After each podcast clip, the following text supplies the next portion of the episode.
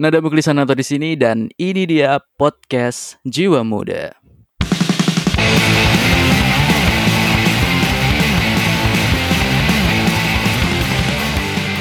Gokil.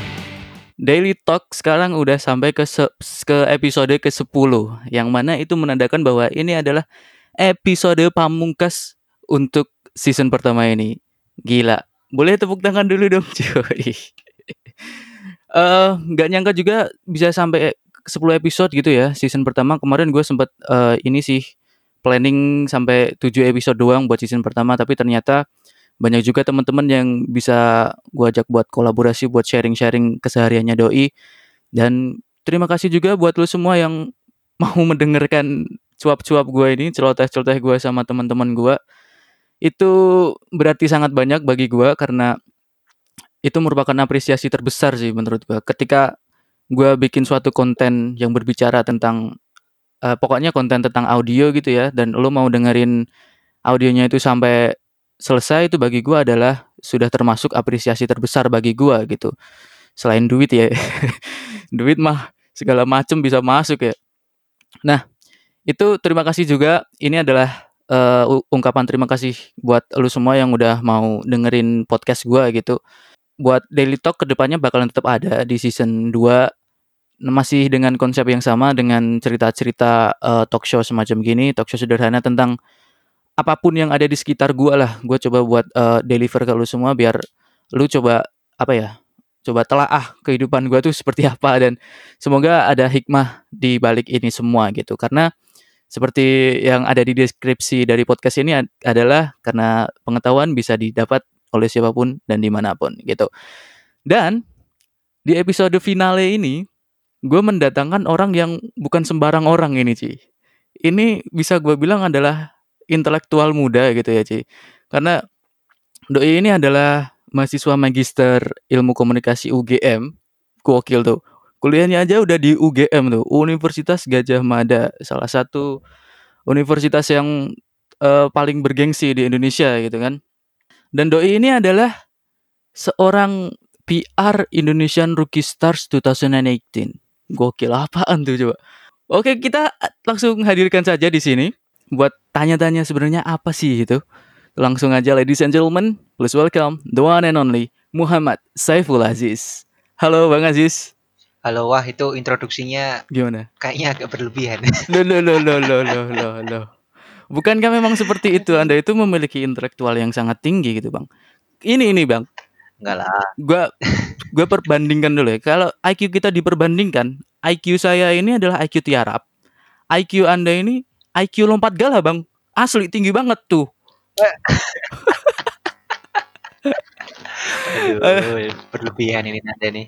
Gimana gimana, Bang? Apa kabar nih? Ya, alhamdulillah baik. Kamu apa kabar? Alhamdulillah baik juga, Bang. Bang Aziz ini di Jogja atau di rumah? Sekarang kebetulan baru di rumah karena udah di rumah dari bulan Maret mungkin ya. Oh, bulan Maret. Eh, karena apa persebaran virus corona Mm-mm. termasuk kuliah juga akhirnya di rumah jadi makanya eh, langsung pulang ke rumah ini. Oh, Oke. Sehat semua ya, Bang? Alhamdulillah sehat. Alhamdulillah.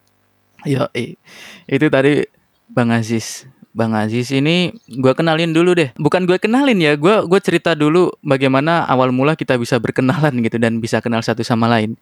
Jadi Bang Aziz ini adalah kakak tingkat gua. Kalau lu yang masih inget sama Bang Fauzi yang waktu itu jadi perawat yang masuk ke podcast ini juga. Nah, Bang Aziz ini adalah teman satu kelasnya gitu. Gue bangga dong. Ternyata kakak kelas gue itu jadi orang-orang yang jadi gitu maksudnya jadi orang gitulah maksudnya kalau di luaran gitu setelah keluar dari SMK gitu terus kemudian kita kenal deket tuh di satu organisasi itu waktu itu ekstrakurikuler waktu SMK eh, adalah sebuah eh, komunitas lah EDC itu singkatannya English Debate Club gitu. Gokil. Gua muka preman kayak gini pernah join ke kayak begituan cuy. Dan Bang Aziz ini adalah mentor gua mentor terbaik gue nih. Tutorialnya pokoknya oke gitu. Dan gue adalah trainee-nya yang paling belangsak paling dablek pokoknya karena gue nggak pernah masuk cuy waktu training gitu jadi gue yakin bang Aziz ini pada waktu itu dongkol juga ya kan bang Udah lupa ya? bukan apa-apa ya karena gini kalau Bang Aziz itu lagi ngasih materi gitu, gua tuh nggak bisa nangkep cuy. Entah guanya yang emang nggak nyampe sama materinya, entah materinya yang terlalu tinggi bagi gua, gua nggak paham. Tapi, tapi kalau Bang Aziz lagi praktek, gokil cuy. Gue langsung nangkep apa yang dimaksud sama Bang Aziz. Mungkin ini juga ya kenapa Doi bisa jadi PR Indonesian AP tadi itu. Karena public speakingnya bagus gitu mungkin ya. Tapi Bang Aziz, Ya. boleh dijelaskan dulu nggak nih apa sebenarnya PR Indonesian Rookie Stars itu? Kenapa Anda bisa mendapatkan gelar itu? Itu nggak sengaja itu kebetulan kemarin ada yang bagi-bagi gelar, saya ikut antri. Oh lele. Tidak mungkin seperti itu dong. Dengan mudah seperti itu, saya juga mau dong. Ya, jadi itu ini sih, jadi kan eh, salah satu majalah public relation ya Mhm. di Indonesia yang memang cukup eh, bergengsi dan memiliki apa kredibilitas yang bagus lah gitu. Ya, eh. Namanya adalah majalah PR Indonesia. Jadi memang Oh. majalah itu mengulas terkait dengan public relation yang di Indonesia seperti itu. Jadi terkait dengan kehumasan kalau public relation itu. Oke. Nah, jadi waktu itu eh, memang setiap tahunnya itu mengadakan sebuah eh, apa ya, semacam awarding ya, Mhm. awarding. Jadi kebetulan ada ber- berbagai macam penghargaan. Jadi ada public relation, eh, itu sorry, eh, PR Indonesia Rookie Star itu yang aku eh, dapat alhamdulillah di tahun 2018 bareng rekanku. Mhm. Kemudian ada juga kategori yang lain. Jadi ada namanya icon PR, ada yang namanya macam-macam. Termasuk pada waktu itu berbagai pejabat publik juga di ini apa namanya dapat awarding juga gitu. Jadi ada Oh, oke. aku lupa sih teknisnya namanya apa. Cuma ada semacam kayak ya semacam inilah semacam apa pejabat publik yang mungkin kehumasannya dapat apresiasi Mhm. gitu-gitu ada memang apa apa awardingnya yang pada waktu itu diserahkan ketika Jambiro yaitu Jambiro adalah Jambore PR Indonesia jadi Oke. eh itu sih jadi Jambiro itu meng-awarding beberapa kategori dan eh, kalau icon PR itu eh ini jadi beberapa praktisi yang kemudian eh, melalui berbagai seleksi jadi di seleksi Hmm. ada ada ada kompetisinya gitu dan kemudian eh, yang terpilih itu kemudian diundang di Jambore PR Indonesia itu pada waktu itu di Semarang. Nah, aku ikut yang di ini kebetulan di kategori PR Indonesia Rookie Star. Jadi ada beberapa tahap lah itu kompetisinya. Jadi eh, mem- kita diminta untuk membuat sebuah eh, campaign kehumasan ya yang Mhm. pada waktu itu temanya adalah tentang proyek sosial.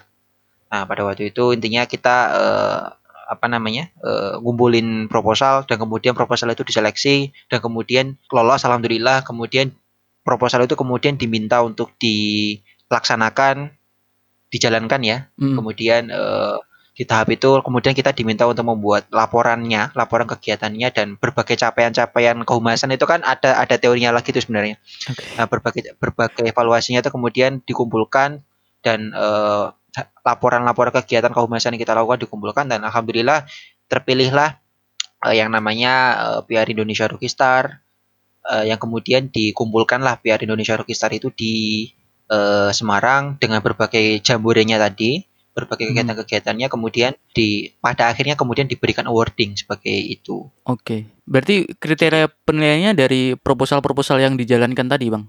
proposal dan implementasinya jadi Hmm. misalkan tadi tahap pertama itu proposalnya dulu gitu. Jadi proposalnya Oke, dulu oke. kemudian dinilai, eh, diseleksi, dipilih yang masuk sama yang enggak. Nah, yang masuk di yang lolos kemudian disuruh lanjut di tahap kedua. Di tahap kedua ini disuruh ngejalanin, disuruh Oh. implementasiin proposalnya ceritanya. Oke, oke. Bang Aziz bikin apa tuh waktu itu? Waktu itu kita buat kampanye tentang ini. Belum sampai pada tataran evaluasi yang real ya. Hmm, hmm, hmm. Ja- apa namanya eh, ter- lebih banyak ini sih lebih baru konsepnya dan belum benar-benar real Hmm, hmm. kita waktu itu membuat semacam campaign tentang ini tentang literasi di Jayawijaya. Belum sampai beneran ke Jayawijaya ya. Oh, iya, iya. tapi apa namanya konsepnya kemudian kampanye kehumasannya sudah kita lakukan. Hmm. gitu. Karena kan kita cuma dikasih waktu berapa bulan ya Oh. untuk menjalankan itu sebulan atau dua bulan gitu nggak mungkin kan kita ke Jayawijaya Iya, iya, ha. kemudian proses rekrutmen dan sebagainya karena itu apa namanya banyak step-stepnya gitu Hmm, hmm. Nah, belum benar-benar menyeluruh tapi proses proses kampanyenya sudah kita lakukan gitu. Kemudian kita dibuat eh, diminta buat apa namanya laporan dan laporan terkait dengan kampanye tadi. kampanye kehumasan dan kemudian ini eh, diseleksi lagi dan kemudian alhamdulillah lolos untuk kemudian dianugerahkan itu. Oke. Nah, Bang Aziz, Iya. bica- masih bicara tentang per-PR-an nih. Hmm. Kemarin di kapan ya? Gue lupa tuh. Bapak Ahmad Yuryanto itu ditunjuk sebagai PR Person of the Year tuh, Bang. Oh iya, Iya, bener kan? Iya. Nah, itu penilai kalau kayak gitu penilaiannya dari apa, Bang? aku kurang tahu juga ya karena jujur aja memang itu sebenarnya banyak yang eh, apa ya, banyak yang bahasanya apa ya, banyak yang sebenarnya debatable lah terkait dengan Ah, iya. apa namanya terkait dengan hal apa eh, awardingnya terkait Pak Ahmad Yuryanto itu. Terus Oke. eh, apa namanya dan menurutku juga kurang tepat untuk kemudian di itu kan penganugerahannya ini ya di bulan apa tuh di bulan apa sih waktu itu Mei ya Ya, nggak tahu lupa. kalau nggak salah. Nggak tahu aku, Bang. Nah, Saya ah, tahu juga jadi dari di bulan- itu statusnya Abang. Oh, itu aku lupa sih yang ngasih ngasih awarding dari mana. Cuma itu ceritanya Ah. memang diberikan kalau nggak salah bulan Mei itu. Nah, Oke. ya, itu menurutku belum cukup mengukur ya, karena kan itu PR Person of the Year, berarti kan of the Mm-mm. Year tahun ini berarti kan. Benar. At least seharusnya kan pengukuran itu diberikan at least di akhir tahun lah Di gitu, akhir tahun atau di ujung atau gimana lah. Jadi Mm-mm. pengukurannya itu bisa bisa bisa bisa bisa bisa utuh gitu. Sedangkan sekarang persoalan COVID aja sebenarnya belum selesai sampai saat ini Benar-benar. gitu dan eh, apa namanya? Ya itulah. Jadi menurutku belum layak untuk diukur ya sebenarnya. Jadi aku bukan nggak mengatakan layak atau tidak untuk kemudian Pak Yudianto dapat itu. Tapi penghargaan itu menurutku belum cukup mengukur capaian Oke, yang kemudian dilaksanakan. Karena kan eh, ini ya sebenarnya kan di PR itu kan ap- apalagi terutama ini ya berbicara terkait dengan komunikasi krisis ya. Sekarang kan pemerintah Iya, lagi komunikasi krisis nih ya kan? Eh, tugasnya Pak Yuryanto itu Nah, namanya komunikasi krisis itu ada tiga tahap, yaitu pre-crisis, crisis, dan post-crisis. Itu teorinya Combs, Heeh. Timothy Combs. Nah, eh, sekarang ini kita baru di tahap krisis gitu. Lah gimana mengukur post-crisis ya gitu? Oke. Kan belum bisa sebenarnya. Benar-benar. Itu sih menurutku. Nah, kalau menurut Bang Aziz sendiri kinerja dari Pak Yuri gimana? Sebenarnya memang kalau dievaluasi ya total ya. Mm-mm. Di awal-awal itu sebenarnya pasca banyak blundernya Pak, Pak Terawan waktu itu ya, Menteri Kesehatan. Mm-mm. itu sebenarnya Pak Yuryanto salah satu yang kemudian diapresiasi ya penunjukannya karena dianggap lebih bagus daripada eh, Pak Terawan terkait dengan komunikasi publiknya. Kan kita masih ingat ya, dulu Pak Terawan itu kan kontroversinya banyak banget Iya benar. Banyak banget. soal ya tahu kan. Nah itu banyak banget Pak Terawan itu komunikasi publiknya dikritik gitu. Nah makanya penunjukan Pak Ahmad Yuryanto sebagai juru bicara. Jadi kalau tadinya Pak Terawan langsung, nah ini lewat Pak Yuryanto gitu lewat juru bicara. Nah itu sebenarnya cukup diapresiasi. Mm. Tapi belakangan juga sebenarnya banyak juga kontroversinya. Ya nggak banyak sih ada beberapa yang di eh, apa namanya kontroversinya gitu kayak misalkan soal ini. Kalau ingat soal si kaya dan si miskin, Ya, ingat tuh. yang kaya melindungi yang miskin, ingat Mm-mm. Ingat banget. itu. Jadi itu salah satu yang cukup eh, kontroversial ya karena eh, dianggap kok bisa persoalan kayak gini kok membawa kelas sosial gitu dan lagi-lagi kok yang disalahin yang miskin gitu kan. Nah itu Oh, iya. yang yang cukup Berarti yang cukup ini dan menurutku, Hah, kenapa? lanjut dulu. Nah, lalu ini sih menurutku yang cukup dikritisi ya terkait Hmm. dengan ke kehumasannya Pak Yuryanto ini ya terkait ini kayak misalkan kalau ingat di podcastnya Deddy Corbuzier Yes. yang apa namanya eh, Pak Yuryanto ini eh, pada waktu itu menjabarkan ini ya terkait dengan berbagai eh, hal yang terjadi di rumah sakit Indonesia yang kayak Hmm. misalkan menolak Yes. pasien untuk profit dan sebagainya. Nah, pa- bahkan bilang welcome to Indonesia gitu kan. Nah, menurutku seorang Hmm. PR sebenarnya tidak boleh untuk kemudian eh, mengatakan seperti itu. Ini terlepas dari benar dan salah ya Oke, oke. benar dan salah terkait dengan itu terlepas dari itu tapi dalam konsep kehumasan itu sebenarnya menjaga reputasi itu penting gitu Hmm. nah ini kok malah menjabarkan kayak gitu. Itu kan padahal eh, apa yang kemudian di rumah sakit dan sebagainya itu kan semuanya kontrol dari Kementerian Kesehatan. Iya. nah artinya kan sebenarnya membuka sendiri sebenarnya minus dari eh, ini dari dari apa namanya dari instansinya Instansi sendiri. kesehatan.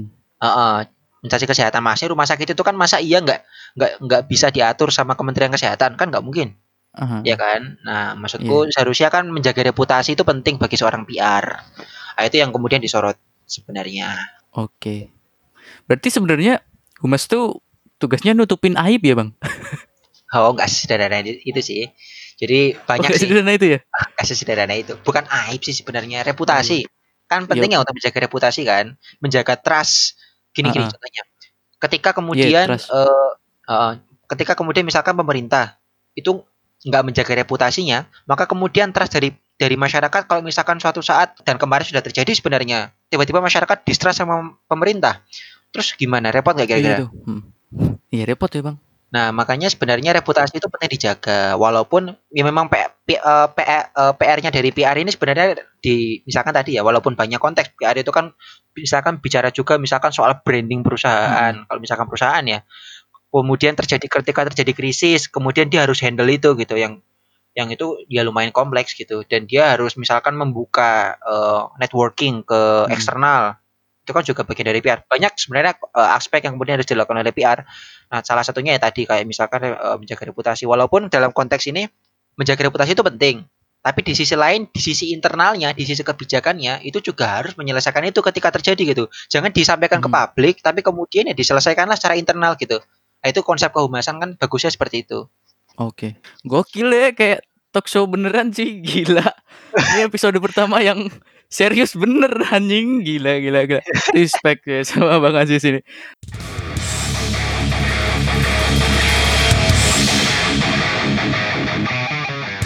Oke, anyway, gini, gue Oke. sebenarnya pengen ngajak Bang Aziz tuh, gue pengen bicara tentang tulisannya Doi yang ada di Kumparan. Kalau lo pada pengen tahu, silakan buka Kumparan, terus kemudian search em, judulnya tuh influencer dan realitas opinion leader kita. Nah itu tulisan yang berasal dari keresahan dari Bang Aziz ya Bang ya. Iya benar.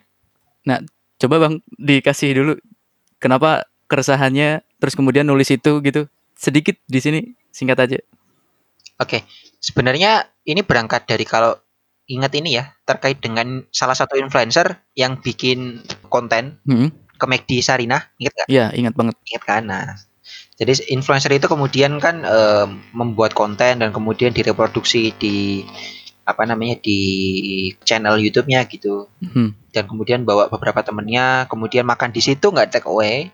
Di saat PSBB masih berjalan di saat pemerintah masih repot-repotnya ngatur masyarakat gimana caranya buat tetap di rumah aja dan menjaga pembatasan sosial berskala besar hmm. di tengah itu semua kemudian datang ke McD dan makan di situ. Makanya ngelingkar kalau nggak salah waktu itu. Oke. karena kontennya udah dihapus ya jadi nggak bisa dicek lagi.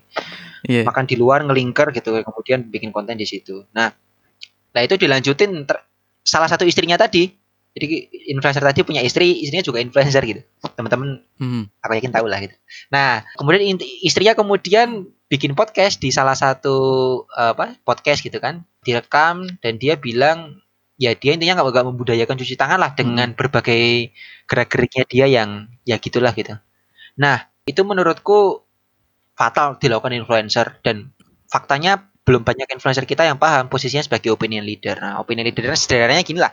Opinion leader itu kan dia pemimpin opini ya. Dan apa pun kemudian yang dilakukan oleh influencer hmm, itu kan sebenarnya konteksnya sebagai opinion leader itu kemudian berpotensi untuk kemudian ditiru sing- singkatnya lah ditiru oleh ber- eh, para followernya tadi gitu ya apalagi kan jelas influencer ya nggak mungkin dong followernya iya. eh, 10 20 gitu kan namanya influencer gitu Hmm. kan nah eh, itu makanya ketika followernya lihat dan eh, lihat kontennya dan kemudian cenderung untuk kemudian ini ya mengikut mengikuti apa yang kemudian dilakukan, mendengarkan apa yang kemudian didengarkan gitu dari influencer tersebut, itu kan berpotensi ditiru karena dalam konsep ilmu komunikasi kita mengenal namanya teori ini, teori belajar sosial atau Mhm. social learning theory. Ah, Nah, teori ini intinya bilang kalau apa pun yang kemudian eh, oh, sorry, manusia itu belajar dari kemudian apa yang dilihat dan apa pun yang- dan apa yang kemudian hasil dari interaksi dia itu berpotensi untuk kemudian diikuti. Sederhananya gitulah.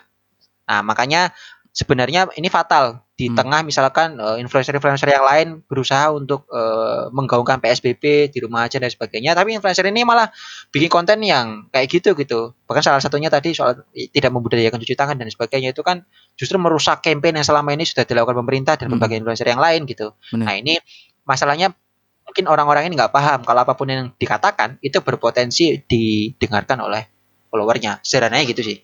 Nah, eh, di tulisan itu Bang Aziz menyematkan dua istilah gitu, influencer dan opinion leader gitu. Nah, apakah sebenarnya influencer dan opinion leader ini berbeda, Bang? Hmm, sebenarnya opinion leader itu satu konsep ya. Satu konsep. Mhm. Jadi pemimpin opini kan. Iya. Jadi intinya gini lah. Teorinya bicara teori Oke. gitu ya. Teorinya itu sebenarnya bilang intinya itu pesan yang disampaikan dari media itu kemudian tidak langsung la- diterima oleh ini ya di oleh oleh oleh pengikutnya gitu. Jadi kan pesan itu kemudian diterima oleh opini leader dan opini leader kemudian memberikan eh, sorry mengkonstruksi pesan yang kemudian Mhm. diterima itu.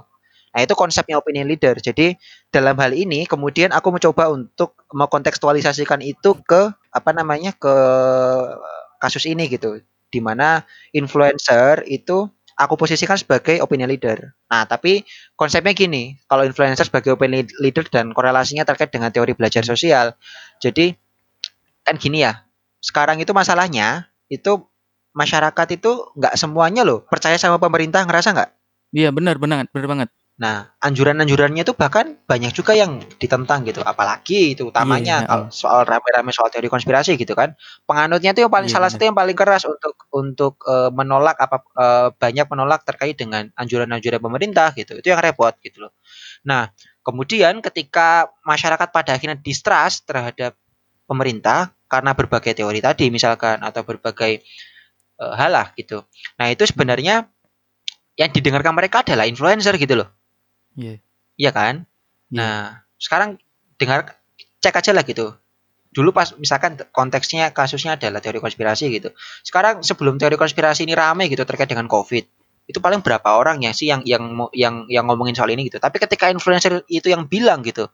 Nah, itu kan kemudian langsung banyak yang percaya gitu. Nah, makanya peran ini yang kemudian itu influencer sebagai opinion leader gitu. Jadi dia berpotensi untuk menjadi opinion leader atau pemimpin opini. Jadi apa pun misalkan yang disampaikan oleh pemimpin opini, maka followernya itu berpotensi untuk mengikuti. Nah, inilah konsep sederhananya. Oke. Sangat ya. Kuliah kita sih. Mantap. Aku nih dari dulu masalahku itu. Jadi apa namanya? Coba untuk ngomong sederhana gitu, tapi kok nggak bisa ya? Wah, susah ya. Tapi tetap keren Makanya jadinya, Bang. Makanya dulu kamu sering ini kan, sering-sering nggak paham kan apa yang ngomong itu. Masalahku dari dulu itu. Iya, oh bener. Bener, tapi kalau pas praktek pasti langsung paham. Gila. Ya gitulah kelemahanku. Bang Aziz ini kan mentor debate ya. Jadi kalau pas debate gitu, Ci, gokil gue langsung terkesima anjing. Pertama kali doi ngeluarin kata gitu pasti langsung bikin lawan tuh langsung des kaku nggak bergerak gitu. Nah, gua semakin tahu hal itu semakin minder pengen belajar sama doi. Nah, terus ini, Bang. Hah? Ini kan berarti apa ketika influencer gak menempatkan dirinya sebagai opinion leader bisa disebut bahwa influencer ini lagi kilaf nggak sih, Bang? Sebenarnya eh, red- eh, bukan bukan influencer nggak menempatkan diri sebagai opinion leader. Influencer itu sebenarnya Iya. menurutku adalah opinion leader gitu. Nah, masalahnya nggak ba- nggak banyak yang paham gitu. Nggak semuanya paham terkait dengan itu. Nah, ya dikatakan khilaf ya ya gimana ya gitu. Soalnya ini sih makanya di akhir tulisanku itu kan aku bilang, maka kita satu waktu juga kayaknya perlu deh untuk ngingetin influencer-influencer kita gitu. Jadi, eh influencer, Hmm. ayolah apa pun yang kemudian kamu sampaikan itu berpotensi untuk diikuti orang banyak gitu dan didengarkan oleh orang banyak. Makanya ya kalau bikin konten yang bener lah gitu. Itu sih menurutku. Oke. Nah, itu gimana caranya buat kita menegur mereka influencer-influencer kita ini? Banyak ya sebenarnya kemarin yang sudah terjadi kayak misalkan contoh berbagai influencer yang lainnya kan kemarin negur ya kayak misalkan eh, Dokter Tirta Mhm. misalkan kemarin itu kan langsung negur Bener. gitu kan. Dan sebenarnya kan di era keterbukaan kayak sekarang semua orang kan bisa ngomong gitu kan. Iya. Kan sesimpel kalau kita mau negur buka Twitter gitu kan. Iya, tapi Chat aja gitu di i- yang jadi masalah tuh ketika gini, Bang. Ini beberapa eh, pikiran dari teman-teman saya juga nih ya. Ketika kita Iya. pengen menegur eh, influencer gitu, pokoknya orang yang eh, berimpact gitu. Tapi kita tuh nggak punya impact gitu loh, Bang. Maksudnya kalau di eh, media sosial kan orang yang didengar itu kan yang punya follower banyak. Nah, bagi kita orang-orang yang follower kita tuh masih seiprit gitu, gimana kalau mau menegurnya? Em, ya memang sus- susahnya di situ sih ya. Jadi Iya, heeh. jadi jadi kita tuh melawan orang yang bisa menginfluence sedangkan kita nggak bisa influence gitu kan masalahnya. Mm, mm, mm, bener bener. Nah, ya memang agak sus- susah sih untuk menegur langsung gitu. Tapi at least sebenarnya kalau memang kita tidak bisa menegur secara langsung, ya at least misalkan bisa Hmm. lah untuk eh, minimal apa yang kayak aku lakukan itu sebenarnya salah satu kegelisahan gitu yang aku coba Iya, untuk iya. untuk ambil bagian gitu. Jadi kan bisa aja sebenarnya kita mengedukasi lingkungan sekitar kita gitu untuk ya udah kalau Oke. misalkan influencer ngomong kayak gitu jangan diikutin gitu. Kita kasih tahu apa Oke, yang sebenarnya benar gitu. Nah, itu cara cara paling gampang sih jadi meliterasi Oke, jadi eh, sekitar kita. dengan hal sekecil itu pun kita sebenarnya udah bisa mengcounter itu ya, influencer yang nggak pas itu ya. Iya, kalau aku sih dalam konsep literasi yang aku selama ini lakukan ya gitu. Kalau kita langsung muluk-muluk meliterasi banyak orang itu memang susah. Makanya kayak misalkan aku bikin podcast gitu, eh promosi dikit ya. Ya eh nggak apa-apa. Disebutin sekalian dong nama podcastnya bang. Nama podcastnya Main Talk Podcast. Jadi di Spotify dan YouTube. Eh, coba cek aja teman-teman di situ. Aku juga beberapa konten aku cerita terkait dengan ini Hmm. COVID-19 gitu. Terutama dari perspektif keilmuan, ilmu pengetahuan, Mm-mm. teori konspirasi aku juga bilang di situ Ya. tuh gitu dan eh, terkait dengan berapa berbagai fenomena komunikasi sih. Itu mampir aja lah nanti. Mm-mm. intinya gitu. Nah itu sebenarnya salah satu aku tahu memang itu belum banyak yang dengerin itu kan. Tapi at least aku mencoba untuk ngasih tahu lah minimal lingkungan sekitarku gitu teman-temanku sendiri gitu. Mhm. kemudian makanya aku bikin tulisan gitu kan. Nah itu sebenarnya usaha untuk meliterasi sekitar gitu. Aku nggak muluk-muluk jujur aja. Jadi Oke. minimal sekitarku dulu. Ketika lebih luas ya alhamdulillah gitu. Ya dan itu saya adalah salah satu contoh orang sekitar anda yang terliterasi bang. alhamdulillah Saya tahu itu semua kan dari anda semua dari Pak Yuri tadi, terus kemudian teori konspirasi dari podcast anda. oh dengerin juga Itu cukup ya menambah menambah wawasan. Iya dong, dengerin dong. semoga nggak pusing ya gitu. tapi itu bahasanya udah udah udah udah, udah garingan kok Iya itu susah banget itu. oh masih Gue- bisa ya Gue dengerin tuh bang, gue pengen cari intisarinya gitu kan. Gila ini panjang amat, padahal cuma 47 menit doang gitu loh. Gokil, tapi tetap keren sih bang. Maksudnya pembahasannya ya memang sesuai keilmuan anda gitu, yang itu saya respect sekali. ya alhamdulillah Nah berarti kalau kita sudah menjadi influencer ya bang ya, berarti ada tanggung jawab dari kita itu untuk terus menjadi orang baik dong di depan follower kita. ya nggak menuntut jadi orang baik sepenuhnya sih tapi at least influencer itu harus sadar gitu. Jadi dia itu kan followernya banyak lah gitu. Followernya banyak. Ap- hal yang kemudian dia produksi itu kemudian berpotensi untuk diikuti followernya gitu. Jadi ya intinya ada tanggung jawab moral lah sebenarnya yang diamban gitu. Jadi ketika dia ngaco Oke. misalkan nih dia punya follower 50.000 ribu misalkan. Ketika dia ngaco bikin Hmm. konten ngaco berpotensi lima dia dengerin orang 50.000 ribu berpotensi 50.000 ribu orang itu ngaco loh Heeh, heeh. Nah itu yang sebenarnya harus walaupun mungkin nggak nggak semuanya ngaco juga bakalan gitu tapi ya Iya. apa dengan karakter misalkan masyarakat kita yang masih banyak belum terliterasi gitu ini ini bahaya gitu Oke. Nah, kalau bicara tentang konten-konten ngaco gitu, terus kemudian misal kita ambil contoh Ferdian Paleka kemarin juga, Pak. Iya. Itu kan kemudian dapat dapat bulian juga tuh dari banyak orang. Nah, apakah sebenarnya cara menegur dengan membuli orangnya itu juga salah satu yang hal yang benar gitu, Bang? ya nggak juga sih menurutku jadi memang permasalahan ketika kita berada di dunia terbuka sekarang ya eh, ada adanya cyberspace gitu kan Mm-mm.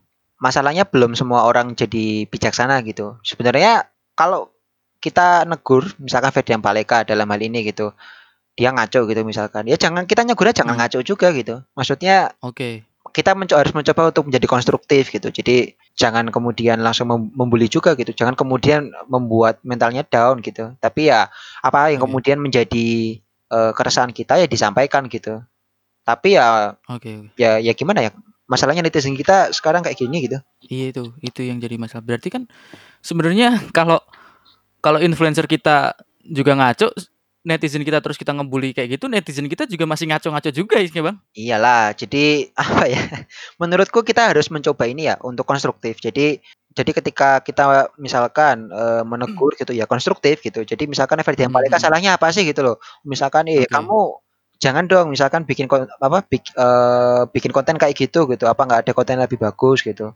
Jadi jangan sampai kemudian menjatuhkan. Nah ini nih sa- salahnya kita tuh ini. Jadi sering kali kita itu orang Indonesia itu masih terjebak dalam logical fallacy gitu.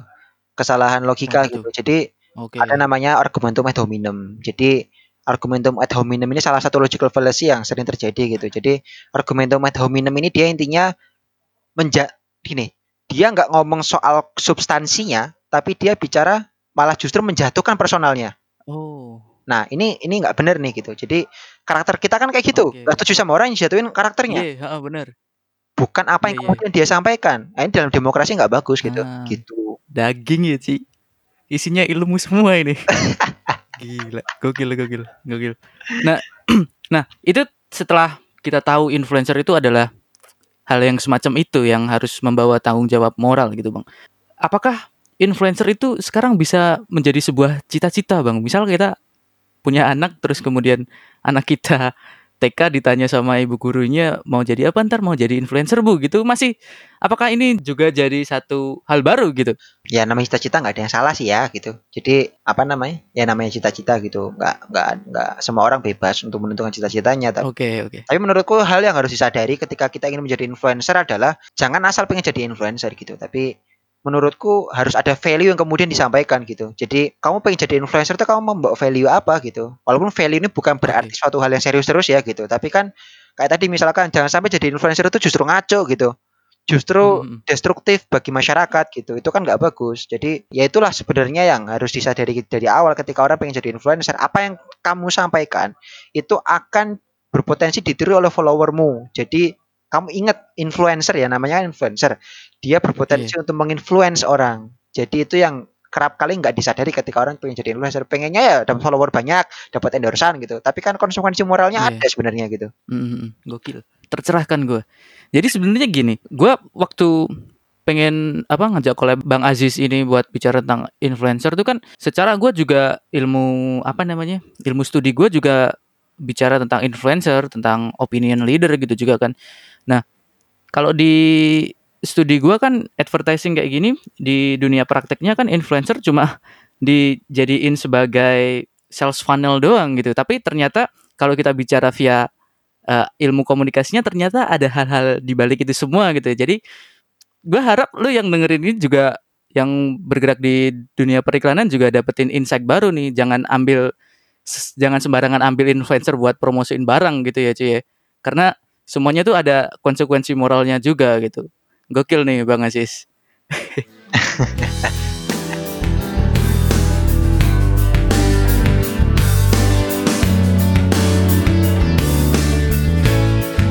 Terus gini bang, tadi sempat disinggung di sedikit tadi di awal kan tentang teori konspirasi. Nah sekarang nih masih rame-rame juga, masih agak hangat-hangat juga nih tentang konspirasi tentang semua ini gitu. Nah pertanyaan saya adalah pertanyaan basic sih bang. Apa sih sebenarnya konspirasi itu? Gini, kita menurutku harus membedakan apa itu konspirasi dan apa itu teori konspirasi. Oh, beda ya bang ya? Menurutku berbeda. Aku aku sendiri berpendapat berbeda gitu. Jadi eh, gini, Oke. konspirasi itu pasti ada gitu. Dan itu dan itu wajar terjadi gitu. Kayak mungkin walaupun Hmm. arti konspirasi itu mungkin sem- mungkin satu orang dengan yang lain berbeda ya. Tapi at least gini lah contoh. Misalkan aku minjem kamu uang Hmm. gitu. Terus habis itu eh, aku nggak balik-balikin terus aku pergi gitu. Orang kamu bisa bilang yang Iya. aku membuat konspirasi nggak? Eh, nggak tahu. itu dalam hal sederhana lah gitu. Jadi atau misalkan gini lah, yang namanya negara gitu kan, negara Mhm. itu misalkan dia memproduksi gini, negara itu punya hubungan bilateral dengan negara lain gitu. Dia kerjasama dalam konteks ekonomi misalkan, atau dalam konteks Mhm. analisisnya geopolitik misalkan. Geopolitik itu ini jadi politik yang berbasis berbasiskan geografi gitu. Nah, hal-hal yang terjadi di belakang itu kan pasti ada kan gitu. Motifnya apa? Kemudian kok apa negara A dan negara B itu kok bisa berhubungan gitu. Motifnya satu sama lain apa? Orang bisa mengatakan itu konspirasi loh, orang awam. Oh, Iya nggak kira-kira? iya bisa sih. Nah, masalahnya kan di situ. Dan itu wajar terjadi yang namanya politik misalkan. Politik mana mana mana ada orang nggak punya motif gitu kan? Iya bener. Pasti ada motifnya. Motif itu kadang sering kali yang disebut konspirasi lah. Oh, Dalam hal dalam arti awamnya lah gitu. Misalkan dalam konteks dua negara tadi gitu. oke. Eh, apakah kemudian berbicara terkait dengan geoekonomi atau geopolitik gitu pasti ada motifnya gitu nah eh, aku nggak mau ngomong itu terlalu jauh ya karena itu bukan rumpun keilmuanku cuma sederhananya pasti seperti itulah gitu Iya. Sementara gini di di masyarakat kita gitu yang disebut teori konspirasi ini semacam bola liar gitu menurutku Jadi, Hmm. Eh, apa ya sekarang gini deh kamu kamu aja misalkan kamu bisa nggak sih bikin teori konspirasi bisa dong. bisa kan Iya. nah masalahnya tuh itu gitu loh. Semua orang sekarang bisa bikin teori konspirasi gitu. Bahkan Oh, iya. ketika kamu bukan ahli sekalipun, Hmm. iya kan? Mana ada orang ahli bikin teori konspirasi? Nggak ada gitu. Misalkan ketika orang HI itu menganalisis hubungan dua negara gitu dalam konteks ekonomi, dia akan nyebut itu bukan teori konspirasi tapi geoekono- geoekonomi misalkan. Oh, Misalkan ada lagi orang menganalisis politik antar dua negara gitu yang berbasiskan geo berbasiskan wilayah geografisnya gitu. Orang HI akan nyebut itu dengan geopolitik, bukan teori konspirasi gitu. oh iya. iya. Permasalahannya di situ. Kalau di filsafat ilmu, aduh, berat nggak ya? ya sebenarnya inilah aku sebut sedikit aja. Jadi di filsafat ilmu tuh ada satu eh, hal namanya epistemologi. Epistemologi Oke. itu bagaimana cara kita memperoleh suatu ilmu. Nah, Oke. masalahnya di epistemologi ini gitu. Jadi sekarang semua orang bisa bicara teori konspirasinya masing-masing gitu. Tapi masalahnya apakah orang-orang bicara itu ahli gitu?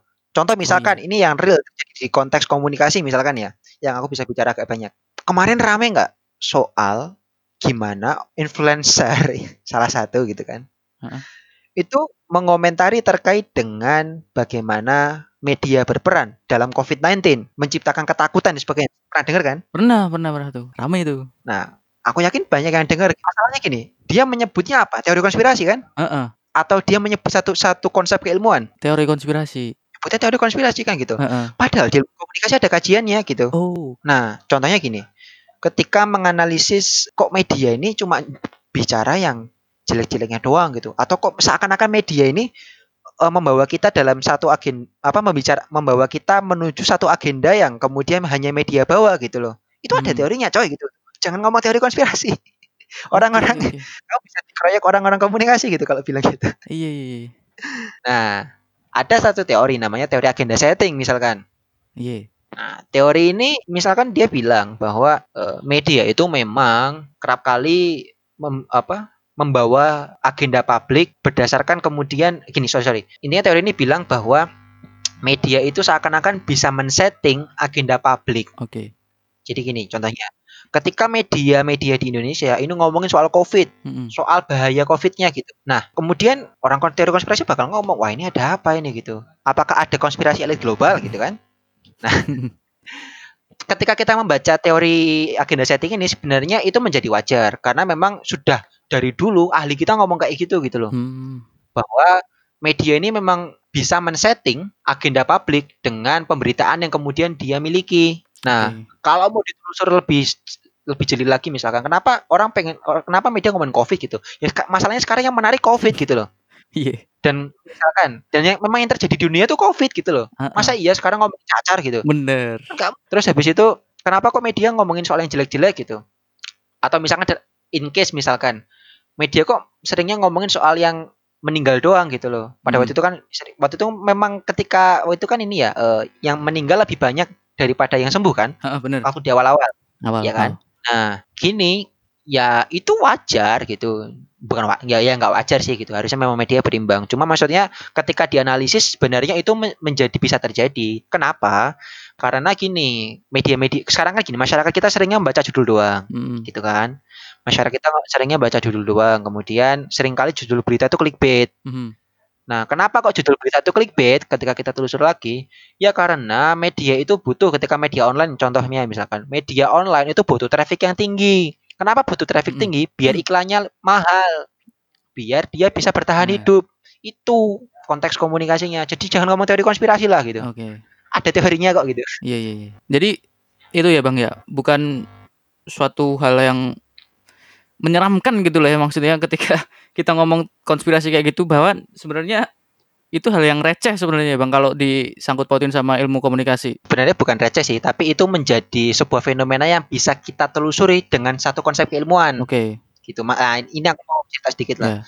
yang aku yang aku gelisah itu sebenarnya ini gitu loh. Jadi akhir-akhir ini kan aku memang aku gelisah terkait dengan adanya teori konspirasi itu gitu loh. Walaupun yang nantang juga ada gitu lah. Tapi ya nggak apa-apa. Selama kita apa eh, ngaku benar ini kan ya nggak ngaku benar. At least kita kita kita punya konsep Mhm. ilmunya dan kita yakin kemudian konsep keilmuan yang kita bawa itu benar, ya udah why not kita untuk meliterasi orang gitu. Hmm. Nah, masalahnya kan gini. Sekarang itu kita hidup di satu era namanya era post-truth atau era pasca kebenaran. Mm-mm. Nah, era pasca kebenaran ini era yang kamu nyadar nggak? Kamu tuh bahkan nggak tahu mana yang benar mana yang salah. Kerasa nggak? Iya, kerasa, bener. Nah, itu namanya era post truth. Dan sekarang kita berada di era ini gitu loh. Oke. Nah, Dalam konsep ini, misalkan kita itu ya ini ada tulisanku lagi di kumparan yang lain gitu. Oh, iya, iya. Judulnya itu soal judulnya adalah multi bencana informasi di masa pandemi. Nah, ini aku ulas agak banyak lagi. Mungkin aku akan sampaikan sedikit aja gitu. Nah, kita itu sekarang berada di namanya echo chamber. Echo chamber itu Hmm. apa? Echo chamber itu adalah ruang gema bahasa Indonesianya. Nah, kita tuh sekarang hidup di ruang gema gitu. Jadi gini, Mm-mm. kita itu hanya mendengar apa yang kemudian eh, relate dengan apa yang kemudian kita suarakan Oke. gitu loh. Jadi contohnya gini lah. Ketika kita ngomong soal ke sini atau misalkan kita sering kali mengakses informasi misalkan di media sosial terkait dengan teori konspirasi gitu loh. Maka yang kemudian akan muncul juga di media sosial kita dan yang kemudian akan kita dengarkan dan kemudian yang akan kita pilih lingkaran-lingkaran komunitasnya itu adalah orang-orang yang juga ngomong soal teori konspirasi. Kita nggak akan milih orang-orang yang nggak suka terkait dengan teori konspirasi. Misalkan. Iya, iya, iya. Jadi kayak jadi ruang gema. Apa yang kita omongin mantul lagi di kuping kita gitu loh. Berarti algoritma Instagram tuh Hah? algoritma Instagram juga itu ya Bang yang mengadopsi echo chamber itu ya Bang ya? Nah, algoritmanya itu namanya algoritma filter bubble namanya atau gelembung Oh, filter gitu lah. Jadi itu oke. gini, Insta eh, media nggak cuma Instagram sih, media sosial itu algoritmanya memang akan menyaring hal-hal yang kemudian akan dimunculkan oleh dia itu berdasarkan hal-hal yang memang selama ini kita cari. Jadi contoh misalkan Aha. Aku suka nyari soal teori konspirasi gitu loh. Maka hal-hal yang muncul di explore-ku misalkan di IG ku misalkan atau informasi-informasi yang muncul di website gitu loh. Ya atau misalkan co- contoh kita ngomong media sosial aja lah gitu. Atau misalkan muncul di media sosial kita itu ya soal orang-orang yang mendukung teori konspirasi gitu loh. Dengan algoritma itu Mhm. kita tidak akan mendengarkan orang eh, orang-orang yang kontra terhadap teori konspirasi gitu loh. Nah, itu namanya algoritma filter bubble. Nah, ini relate juga kalau disampaikan misalkan salah satu profesor dari Amerika Serikat yaitu Tom Nichols. Tom Nichols ini punya satu buku keren banget namanya adalah The Death of Expertise gitu. Nah, Tom Nichols ini sudah bilang gitu bahwa apa namanya? Sekarang ini banyak orang-orang yang bukan ahli tapi mencoba untuk bicara gitu loh. Nah, Nichols ini punya satu konsep namanya konsep matinya kepakaran gitu loh. Bukunya adalah The Death of, of The. Death of Expertise, The Campaign Against Established Knowledge and Why It Matters.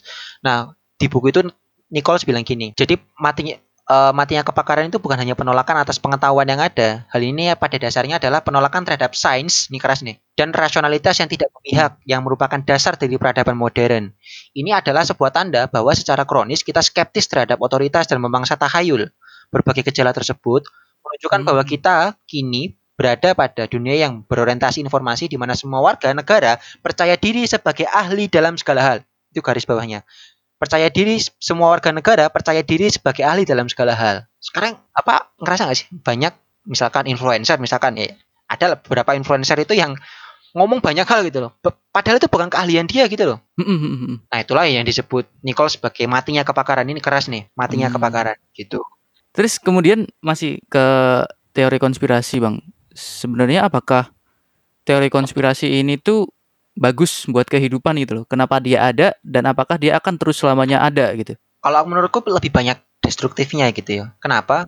Karena Gini loh, Oke. masalahnya beriringan dengan munculnya teori konspirasi itu banyak orang-orang pada akhirnya nggak percaya sains loh dan tidak Iya, iya itu kan kerasa kan banyak orang-orang yang pada akhirnya dengan adanya teori konspirasi ini nggak nggak nggak nggak percaya sains dan logika berpikirnya itu bukan logika saintifik. Contohnya Hmm. misalkan orang sekarang lebih ba- banyak loh dikasih tahu ahli eh gini gini gini gini gitu. Ah kamu elit global. Maksudku gini loh wajar-wajar saja dalam konteks akademik misalkan kita nggak setuju dengan pendapat satu ahli misalkan it's okay gitu loh. Ketika kita Hmm. nggak percaya terhadap satu penelitian it's okay. Tapi dalam konteks akademik kita nggak boleh kayak gitu gitu loh. Wah kamu elit global ya kalau misalkan kamu nggak sepakat kamu counter dengan teori juga gitu loh. Ketika kamu nggak sepakat terhadap satu penelitian satu hasil penelitian kamu kamu kritik metodologi penelitiannya? Yang benar gimana? Kamu bikin Oke. penelitian tandingan yang membuktikan itu. Jangan sampai kita cuma klaim oh di negara A gini di negara B gini. Lah itu kamu dapat data dari mana? Dari temanku gitu loh. Ya elah kamu mengklaim apa apa hal satu hal yang terjadi di satu negara tapi dengan apa dengan data satu atau dua orang temanmu gitu loh ya kamu kalau mau bikin klaim ya kamu riset lah di sana kamu bikin Hmm. survei atau apa kayak gitu loh nah ketika ini Iya. kemudian eh, menjadi suatu pemikiran yang populer di masyarakat, pada akhirnya kayak gitu gitu loh. Sekarang masyarakat kita bisa loh gampang, gampang banget gitu loh. Ah, apa namanya? Kamu gini, kamu gini dan sebagainya. Buktinya apa gitu? Buktinya kata temanku gitu loh. Nah ini ada ada hasil penelitian kayak gini. Ah itu mah elit global gitu. Ya selesai sains kita. Oke, oke, oke. Berarti nggak usah ada teori konspirasi sebenarnya Bek ya?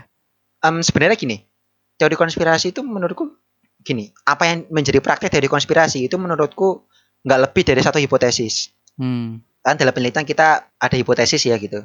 Iya. Hipotesis itu kan semacam kayak prediksi, iya gitu kan. Oh, Uh, hipotesis hipotesis yang kemudian uh, menjadi uh, gini. Kita kan biasanya ketika penelitian kita nulis hipotesisnya adalah misalkan, oh nan bahwa masyarakat adalah gini gini gini gini gitu. Nah, hipotesis itu kemudian baru dibuktikan dengan penelitian. Masalahnya gini, kalau kita analogikan satu penelitian, orang yang ngomong teori konspirasi itu cuma selesai di hipotesis, Oke. tapi nggak dibuktikan dalam penelitian. Wah ini repot loh, Oh iya, heeh. gitu. Maksudnya gini, ketika kita punya praduga-praduga itu wajar gitu, tapi jangan kemudian dikon dikonstruksi menjadi secara umum dan dianggap sebagai sebuah kebenaran ketika kamu belum membuktikan itu gitu. Dan apalagi ketika Oke. kamu nggak punya dasar keilmuan untuk menyampaikan itu, itu yang harus kemudian digarisbawahi. Apalagi dalam konteks ini yang kemudian menjadi sorotan dari Tom Nichols dalam matinya kepakaran tadi. Gila, gila, gila, gila. Itu berarti ini pertanyaan terakhir deh, Bang. Oke. Terus gimana cara kita buat membentengi dari itu konspirasi-konspirasi itu? Apakah setiap dari apa yang kita dengar harus selalu kita cek kebenarannya atau ya gimana gitu maksudnya? Gini, di tengah era banjir informasi sekarang ya, atau namanya adalah infodemi, Hmm, yang akhirnya informasi yang benar dan salah itu nyampur gitu loh. Iya. Dan ini relate dengan post truth tadi ya, pasca kebenaran, kita memang harus terliterasi gitu loh. Kita harus pintar untuk kemudian memilih-milih informasi mana yang benar, mana yang salah gitu loh. Bentengnya apa gitu loh. Bentengnya adalah ilmu pengetahuan gitu loh. Jadi ketika kita mendengar teori konspirasi gitu, sebenarnya teori konspirasi itu akan mental ketika kita punya ilmunya gitu. Dan ketika kita punya Mhm. satu logika saintifik yang menga- yang akhirnya kita ketika kita punya logika saintifik tadi itu kita bisa bilang mana yang benar mana yang salah atau simpelnya gini lah dengerin aja orang-orang yang kemudian kita anggap benar tuh gini kita membuat satu indikasi indikator kebenaran oh gini ketika Oke. orang yang mengatakan misalkan informasi A informasi B. Itu dia memang punya keilmuannya dan dia memang dalam konteks ini dia sebagai kayak misalkan contoh eh, informasi kesehatan gitu. Ketika dokter yang dengerin kita layak untuk mendengarkan gitu. Dan misalkan Mm-mm. ketika informasi-informasi apa-apa gitu ketika pemerintah yang mengatakan kita layak untuk mendengarkan gitu loh. Tapi ketika orang-orang nggak punya keahlian ngomongin soal kesehatan orang-orang yang nggak bukan dokter ngomongin soal virus gitu loh ya masa kita harus percaya gitu loh Iya. Seder- sederhana itu sih sebenarnya Oke, oke. Oke, gokil. Terima kasih nih Bang Aziz. Gila, semuanya ilmu-ilmu kuliah ini. Saya nggak pernah dapat di kuliah saya, tapi ini saya yakin ilmu-ilmu yang patut untuk direfleksikan bersama gitu. Terima kasih sekali udah memberikan informasi-informasi ini, Bang. ya sama-sama Gua semoga bermanfaat ya semoga bermanfaat ya. Gue cukupkan di sini karena gini, Ci. Gua otak gua udah nggak mampu untuk menerima ilmu lebih banyak lagi di sini. Gila. Semuanya keren banget ini sama Bang Aziz. Buat lu semua yang pengen tahu lebih banyak tentang studi keilmuannya Bang Aziz, tentang pemikiran-pemikiran beliau yang tadi lu tahu kan sedikit banyak gimana beliau itu memandang dunia. Lo bisa pantengin terus podcastnya beliau di Mind Talk Podcast, bisa lu temuin di Spotify dan juga di YouTube gitu ya Bang ya. ya bener banget Oke, saya kira it- itu dulu. Terima kasih buat lu semua yang udah mau mendengarkan sampai detik ini. Sekali lagi terima kasih Bang Aziz ya atas segala informasinya ini. semoga bermanfaat Ini pasti sangat bermanfaat sih Bang karena ini insightful banget gitu, daging banget gitu. Dan itu aja ya, Ci. Terima kasih juga sudah mendengarkan episode finale Daily Talk di season pertama ini. Sampai jumpa di season kedua. Juga sama gua mau kasih sedikit cerita eh sedikit bocoran bahwa bakalan ada dua atau tiga segmen baru di podcast Jiwa Muda. Semuanya masih pilot. Semoga doain aja salah satunya bakal langsung rilis gitu. So, gue Nada Muklis Hananto dan juga Muhammad Saiful Aziz pamit dari pendengaran lo. As always, we are sign out.